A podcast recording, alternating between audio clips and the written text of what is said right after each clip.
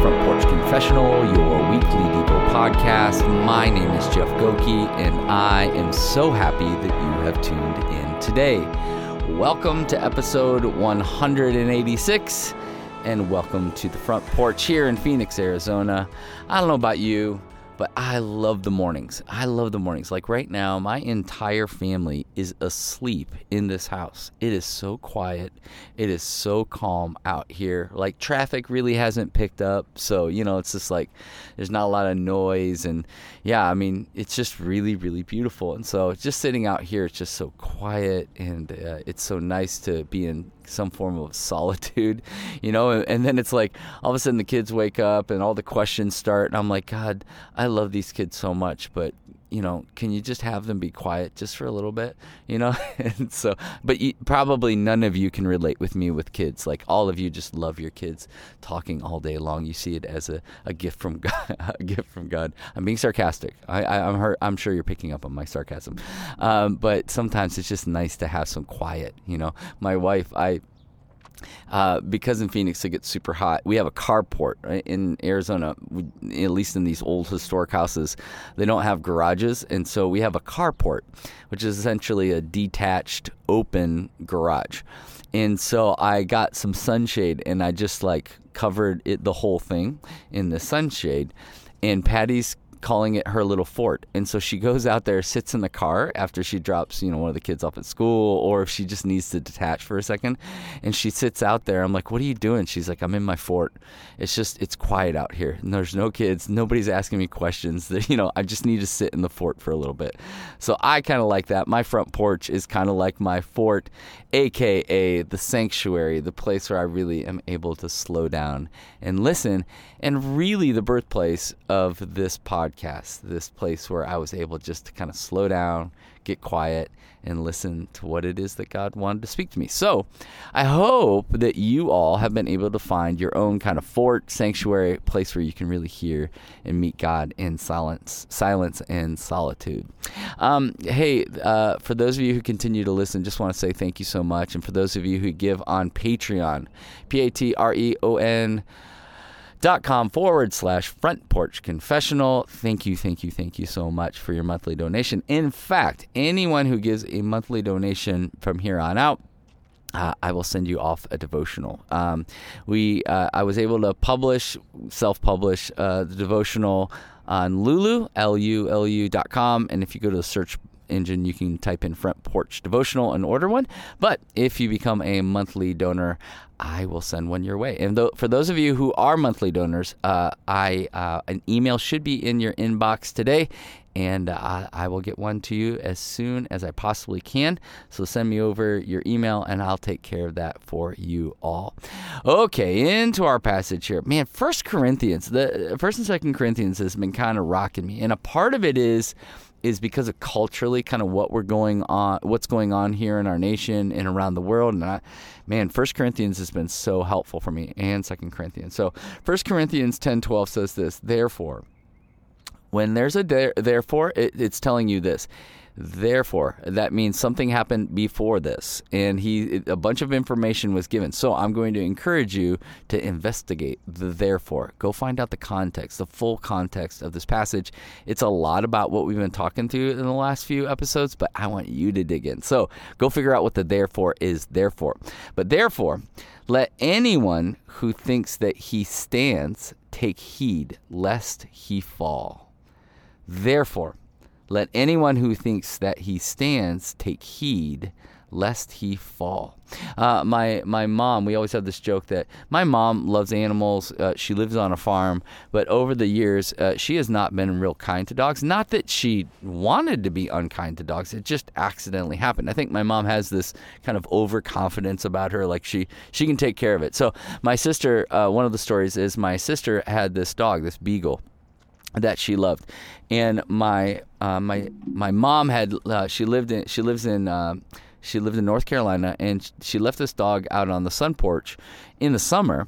Uh, but she, you know, she had a, a bowl of water, and and, and um, you know, so the dog could you know get water and be outside and things like that. Well, it got really really hot, and my mom came back and she noticed that the dog was like dehydrated, and that the the leash or that she, it was on um, couldn't go all the way to the water bowl.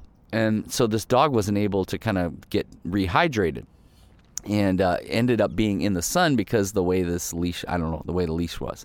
And so this dog got really dehydrated and mom's like oh no it's not good like was kind of limp and um, mom's like oh my gosh. And so my mom in all of her confidence she she runs in the house and she uh, puts this dog in the bathtub turns on the cold water runs and goes and gets a bunch of ice and starts dumping the ice well as a result of that she gave this dog a heart attack and this dog passed away. I know it's a very sad story, and especially if you're an animal lover, I'm so sorry. But that's what happened. She gave this dog a heart attack. So my sister comes home. It's my sister's dog. Like, you you did what? And my mom's like overconfidence in wanting to solve a problem. I, I you know, and she's been around animals her whole life, ended up costing this dog its life, and it was so hard for my sister. But I think as it relates to our spiritual lives, there's something to be learned about this. You know, the story goes like this uh, You come to know Jesus through his love and grace, right? And you, you see your sin. You're like, oh my gosh, I see my sin and I see God's love and I see his grace and I see that he forgives me and, and it breaks you, right? It really breaks you. And maybe for some of you, that moment was really, really emotional. Maybe you've like felt the full weight of it. And, and I think for others, it's a really logical thing. Like I did investigating and I, I, I sought this out and I, I discovered it and I found it. And then what happens is, after that, it just seems like every song or sermon is just for you. You're like, how did the pastor know? Right? Oh my gosh, how did the worship leader know? Like every song, every every sermon seems like it's just for you, and the Spirit of God is speaking to you, and you are learning. You're like you're learning a ton. Like every verse, right, is like, whoa, right? The Bible. You have a Bible, and uh, but you're not really sure what to do with it, so you start reading it, and verses pop off the pages like fireworks, right? And you experience conviction. You're like, oh my gosh, I had never seen that myself, and oh my gosh, He really loves me, and what? Nothing can separate me from the love of God. Whoa, right? And you just kind of get convicted, and you try to live into that conviction. You pray, and you really sense that God is near to you and, and, you listen, right? Because you're like he's speaking, and I and I hear him and worship. And when worship starts, like you're in church, and when worship starts, or you're in the car and you're listening to a song, you kind of well up with tears because God is meeting you, right? And you sense His presence, right? You go to church, Bible studies, small groups, service project, and you know, and then you know, service projects, and maybe you go on a mission trip, right? You're just digging in, right? You find time in your day and that you've really set aside to read and to pray, everything is coming together. You do that routine for years and years, and Christianity becomes normal, but it doesn't become really sacrificial. You don't hear from God like you used to, but you still go through the motions. You don't get overwhelmed in worship, but you, you sing songs, right? They're good. The band's good right the other thing you find yourself doing is you you find yourself critiquing all aspects of Sunday morning church uh, of Christianity on the whole right the songs where the spirit of God used to use you in the past right to connect you have become kind of bland. You know, like it, it, just feels like, you know, one of the things like it just feels like the preacher is so topical, right? Maybe you say something like, I just I just need more meat, right? I need more meat. Dig into the word. Like I need more. I need more. And you meet with other Christians. But it, it's probably more social than spiritual. The accountability that you had before is just, nah, just I don't really need that the way I used to need it, right? Church feels more like a a country club than a place where you where the people of God encounter the living God together. Right? Some of the old vices slip in, but you convince yourself like it's fine and God's grace covers a multitude of sins and the joy of the Lord is not really there. But you fake it pretty good and, and you know and then all of a sudden you don't realize it but apathy has set in. And whether you know it or not, you are in spiritual atrophy like a frog boil in boiling water. It's not a jacuzzi, right? You are gonna die.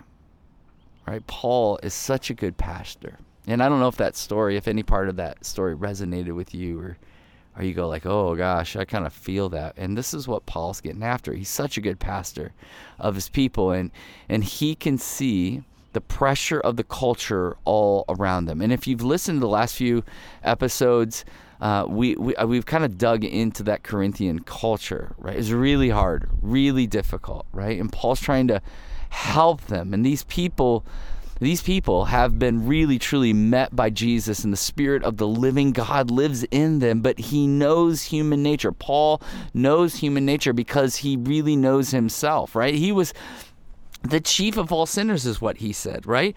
And he was a persecutor of Christians. And so he knows the pressure of the culture. He knows what this is all about. And he is so personal. What I love about him, he's so personal in his letters. He lays out his own story and he's trying to teach them a new way of thinking about God. For the most part, a Jew, the Jews have stepped into uh, what I would say they've been kind of steeped in legal, legalistic religiosity, right? They've, they've, they've had a routine of doing the same things over and over and over. And you know what? That, that's, that's not bad, right? But here's the thing spiritual habits, um, you know, they're not bad, you know, but they are death if you disconnect those habits from the king you are trying to connect with, right? Spiritual habits aren't a problem. Like some of those things I learned are not the problem. The problem is is instead of really connecting me with the King of Kings and the Lord of Lords, it, it led me away in many ways because I wasn't it wasn't about connecting with him, it was about doing.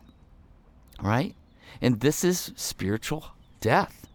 And he is inviting them. Paul is inviting this church to be a part, and he's inviting us to be a part of living, right?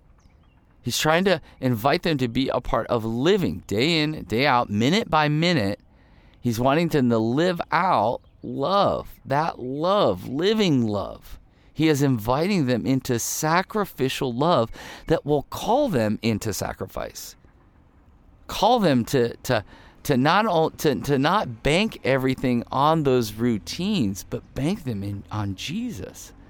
That's why his warning to them is this don't be a person that thinks he stands tall, which means don't be a person that thinks, oh, I'm fine because I go to church and I read my Bible and I pray. I do all the things. Pastor Paul says this, and he says it to this person, and maybe you're that person right now. You will fall. If it's all about that, you will fall.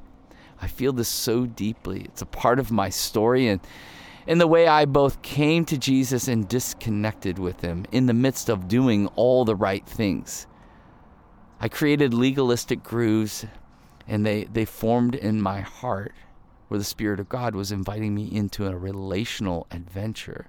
You know, don't get me wrong, like I, I'm super grateful for those things, like memorizing scripture and reading Bible, a dedicated time and a devo a dedicated like prayer time and devo time, like those things were really important, but they almost killed me. I started standing tall, right? And, and, a, and a deep pride entered my life. I thought I was fine. And see, I was doing all the right things, but deep inside, I was far from the abiding love that Jesus was calling me into. And Satan is this, see, people don't realize this. Satan is very patient. And when we think of sin, we, we often think and we f- reflect on like epic failures. We think that they're all about these epic failures. But if you've ever watched a hunt, like if you ever watched a hunt on like a nature show, the predator is very patient. He was trying to distract and separate the calf from the mama. He's trying to create just enough separation so he can pounce on the weakling and kill it. This is the story of so many Christians. Paul is warning us don't let it be yours.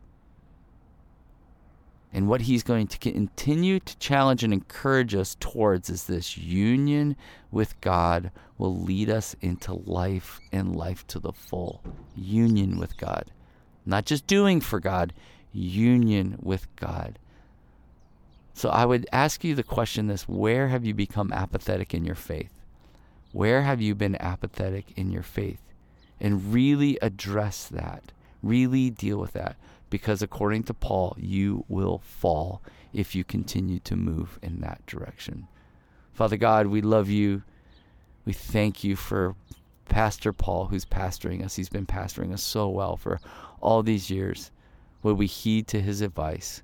Will we partner and continue to lean into your Spirit's guiding and conviction in our lives so that we can move near and near to your heart for your glory and your honor? So, Take a breath, reflect, and believe that the God in the universe is near to you.